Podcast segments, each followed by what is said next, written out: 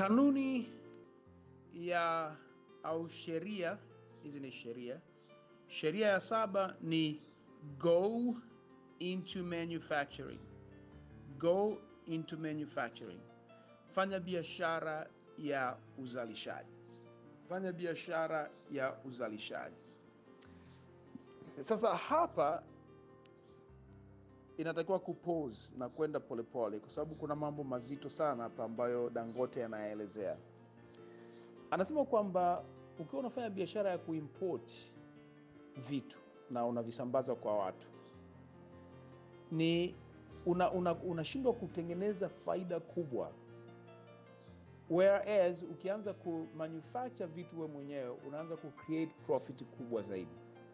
And furthermore, kumbuka kwamba unapokuwa manufacturer au mzalishaji una, una viwanda moja kwa moja unaanza una create employment, unatengeneza ajira kwa watu wengine, unaanza ku, ku, kununua malighafi zetu, kwa hiyo unaongeza pato la taifa. Pengine kama unatengeneza kiwanda, utaweka umeme kwenye lile eneo, utaweka hospitali, utaweka shule.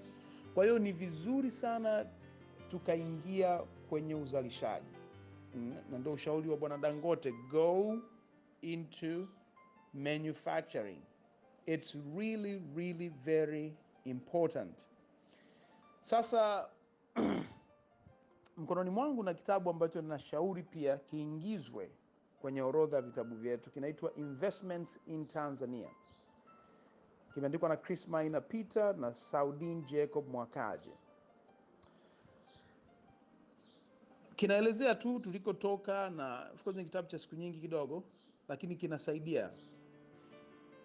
Niseme tu kwamba ni vizuri tukaingia kwenye tukatap potential opportunities. Hapa Tanzania kuna potential kubwa sana kwenye areas kama tano ambazo hatujazitendea haki barabara, na natumaini na katika mazungumzo yangu haya tutawajibika kwa namna moja au nyingine. Mimi nimeshaanza, ninahusika kwa namna moja au nyingine kwenye haya maeneo nitakayoyataja, especially manne ya kwanza, kwa sababu yako maeneo matano. Makubwa, yani ambayo yako obvious, yani opportunities ni galore, opportunities ni in abundance, in staggering measures.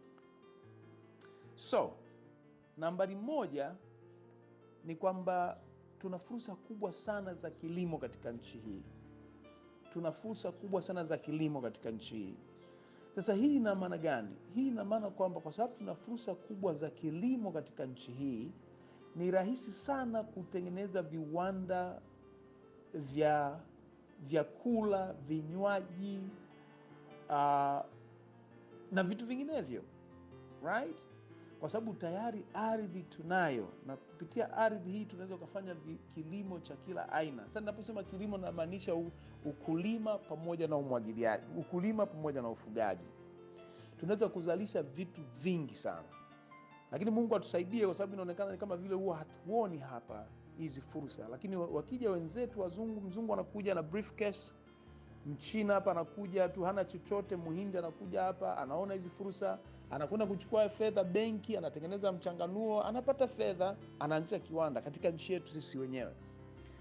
Kwa hiyo tuna, tuna think biggest, tunahitaji ku, ku, ku, tunahitaji kuvuta mawazo pamoja, na napenda kupata ideas as, as many as possible from you guys on how to move forward. Of course tuna kampuni yetu ya Think Biggest ambayo ni kwa ajili ya agri business na we are doing very well.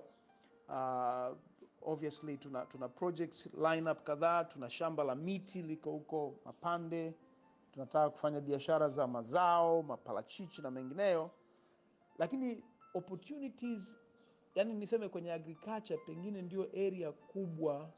Okay, think about it, asilimia 80 ya Watanzania wote wanaishi vijijini na wana survive kwa sababu ya subsistence farming yani kilimo kidogo kidogo, kilimo kisicho cha kilimo kwa ajili ya kujikimu. Kwa hiyo hilo hilo ni eneo la kwanza ambalo ningependa wewe uliangalie kwamba kuna possibility kubwa, lakini eneo la pili ni mahitaji tu ya watu right? Achana na, na, na, na, na, na, na kilimo, ni mahitaji tu mbalimbali karibu kila kitu unachoweza ukakifikiria uh, vi, hatuna vinatengenezwa nje kuanzia uh, njiti za vibiriti na vibiriti vyenyewe toothpick uh, kuja kwenye cotton buds. Ukija kwenye kwenye ukija kwenye elektroniki uh, ukaja kwenye uh, magari yani kwa mfano kama umekaa ofisini kwako saizi au nyumbani kwako just look around you.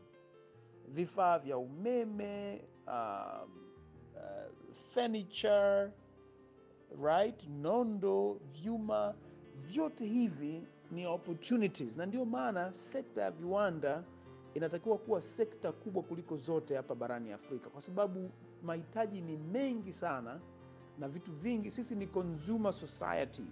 Tumekuwa ni jamii eh, jamii ilaji jamii inayokula na sio jamii inayozalisha jamii eh, consumer badala ya kuwa producer. Kwa hiyo naomba unyenyuke kifikra kimawazo na ufikiri ni wapi unaweza ukaanzia katika kujengea kujijengea uh, uh, uh, kujengea himaya yako kupitia viwanda. Na juhudi za rais wetu ni juhudi nzuri sana na tunatakiwa tum, tum, tumuunge mkono na nadhani tukimaliza vitabu vinne vya mwezi wa nne ambavyo nimeviorodhesha mwezi wa, wa tano tutasoma vitabu ambavyo vitatufungua zaidi kuhusiana na tanzania. Tutasoma hiyo investments in tanzania tutasoma industrialization cha ali mufuruki na watu wengine kadhaa. Tutasoma kuna kitabu kinaitwa why tanzania is poor na chochote kile ambacho wewe unaweza ukakirekomendi uh, ili kiwe kitabu cha nne ambacho kitatusaidia kuielewa nchi yetu kwa kina zaidi. Mimi eh, dhamira yangu ni moja na ni rahisi sana. Ni kujitoa hapa nilipo na kuwa millionaire right? Na kwa nini? Kwa sababu ninataka kuisaidia nchi hii nataka kusaidia uh, uh, baadhi ya, ya, ya, ya, ya, ya, vitu ambavyo nadhani vya msingi sana kwangu. Ninadhani kwamba kwa kufika level kubwa ya kipato nitaweza kuwa na mchango mkubwa zaidi kwenye society hii na natumaini na wewe unawaza vivyo hivyo. Kwa hiyo eh, li, liangalie jambo hili la uzalishaji kwa kina zaidi. Kuna, kuna siri kubwa na katika chapta za kusoma na kurudia ni hiyo chapta namba 7 fanya biashara ya uzalishaji. Namba 8 anasema believe in nigeria. Okay lakini sasa hapa wewe utaweka tanzania. Believe in tanzania. Iamini nchi yako uzalendo kwanza. Iamini nchi yako uzalendo kwanza. Sawa e, narudia kama nilivyosema pale kwenye sura iliyopita ya ya ushindani wa kimaendeleo ya, ya, ya jinsi ya kuwa ya kuto kushindana na, ya kufuata sheria na ushindani na serikali napenda uelewe kwamba nchi yetu imebarikiwa sana of course sikuwa nimemaliza kwenye yale mambo matano niliyosema ni fursa za waziwazi sana katika nchi hii. Kwa hiyo nilisema naomba niendelee sasa hapa kwenye hii sheria ya nane okay, na backtrack kidogo. Kwa hiyo nilisema kwanza fursa kubwa sana ni kwenye kilimo. Best believe me. Fursa sehemu nyingine ni kwenye tu mahitaji. Na kama unaweza ukaingia kwenye uzalishaji wa mahitaji mbalimbali unajua kuanzia uzalishaji wa maji ya kunywa vinywaji nguo na ndio maana Mohamed Dewji amekuwa ni mtu tajiri sana hapa kwa sababu anazalisha vitu vingi eh, kwa sababu Dewji mwanzoni alikuwa anafanya importation lakini alipokuja kuanza kufanya manufacturing akaanza kushusha bei ikawa inakuwa bei ya chini ya vile vitu na akaanza kudrive uh, away competitors akadrive Unilever amewafukuza hawa competitors. Tunarudi pale pale kwenye kwenye nilipokuwa na, na, na, na glitches au nilipokuwa na, na, na, na utofauti na ile kanuni ya tatu ya kwamba don't kill the competition naona Mohamed Dewji ame, ame, ame competition in some way kwa kuwatoa baadhi ya washindani nje ya soko. Kwa nini? Kwa sababu yeye ana manufacture vitu hapa hapa, right? Kwa hiyo ukianzia nguo, pamba, yeye anazalisha pamba eh, eh, ukija kwenye pamba na, na ukija kwenye kamba anazalisha katani ukija kwenye kahawa yeye ana- ana- analima kahawa right? Alafu logistically ana trucks nyingi sana. Kwa hiyo ana cut down cost of production. Wafanyakazi hapa anawapata kwa bei ya chini kabisa katika nchi hii. Kwa hiyo as a result ameweza kufanya mambo makubwa kwa sababu ya kuiamini tanzania. Kwa hiyo hiyo ni eneo la pili. Eneo la tatu ambalo lina fursa pana na ningependa uliangalie ni utalii, ni tourism. Tanzania ina vivutio vizuri pengine kuliko nchi yote barani Afrika, na kama una uwezo wa kuweka utaratibu wa kuattract huge numbers of tourists you can make a fortune. Na kote huku mimi nimefanya research na ninahusika kwa namna moja au nyingine, kwa hiyo nakuambia vitu through experience. In fact na kampuni ya utalii, kwa hiyo napenda ufahamu kwamba unatakiwa uiamini Tanzania. Eneo la, la, la nne ambalo ni, ni potential uh, kubwa kabisa kabisa ni eneo la mining. Eneo la mining sasa, obviously ni eneo pana na linahitaji uwe una, una uko tayari kufanya research yako, kwa sababu watu wengi wanapoteza fedha huko, lakini wengi wanakuwa matajiri kwa muda mfupi vile vile at the same time.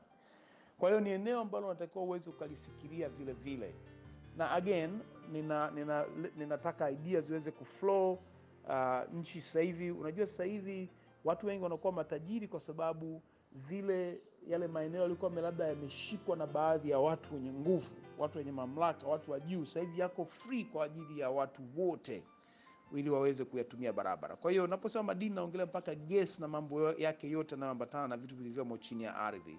Ni area ambayo unatakiwa ufunguke macho na uifanyie kazi, na tunahitaji ushirikiano ili tuweze kufanya mambo makubwa. And then area ya tano ni nishati, sasa ni umeme, energy, right? Nafikiri hili kila mtu analielewa. Tuna kampuni moja tu ambayo ni monopolistic uh, lakini huko tunakokwenda itaruhusu na inaendelea sasa hivi kupata kununua umeme kutoka kwa wazalishaji wengine. Again, ni area ambayo inahitaji kuidig zaidi na kuifahamu kwa kina. So uh, kwa hiyo believing in Tanzania Iamini nchi yako. Tanzania ina mambo mengi sana mazuri, best believe me, na na ndio nchi mojawapo ambayo inakuwa kwa haraka sana. Uh, nafikiri wote mlisoma ile article ya ya kijana mmoja aliyekuwa ameandika kuonyesha kwamba toka uh, rais mpya ameingia madarakani, mabilionea wameongezekwa kwa wengi kwa wingi zaidi ndani ya hii miaka miwili kuliko miaka saba aliyokuwemo JK. Kwa nini? Kwa sababu hii nchi ina fursa na tunachotakiwa ni kufunguka. Yaani, kama katika maombi yako wewe huwa unaomba kila siku, basi ombi mojawapo ni Mungu, nisaidie, fungua macho yangu ili nione opportunities ambazo zimenizunguka na niweze kutake advantage. Na again mifano hiyo ya kina Mohamed Dewji, ya kina Bahresa, Mengi inatakiwa ikuonyeshe what is potentially possible in this country. So when I return tutaongelea namba tisa na namba kumi.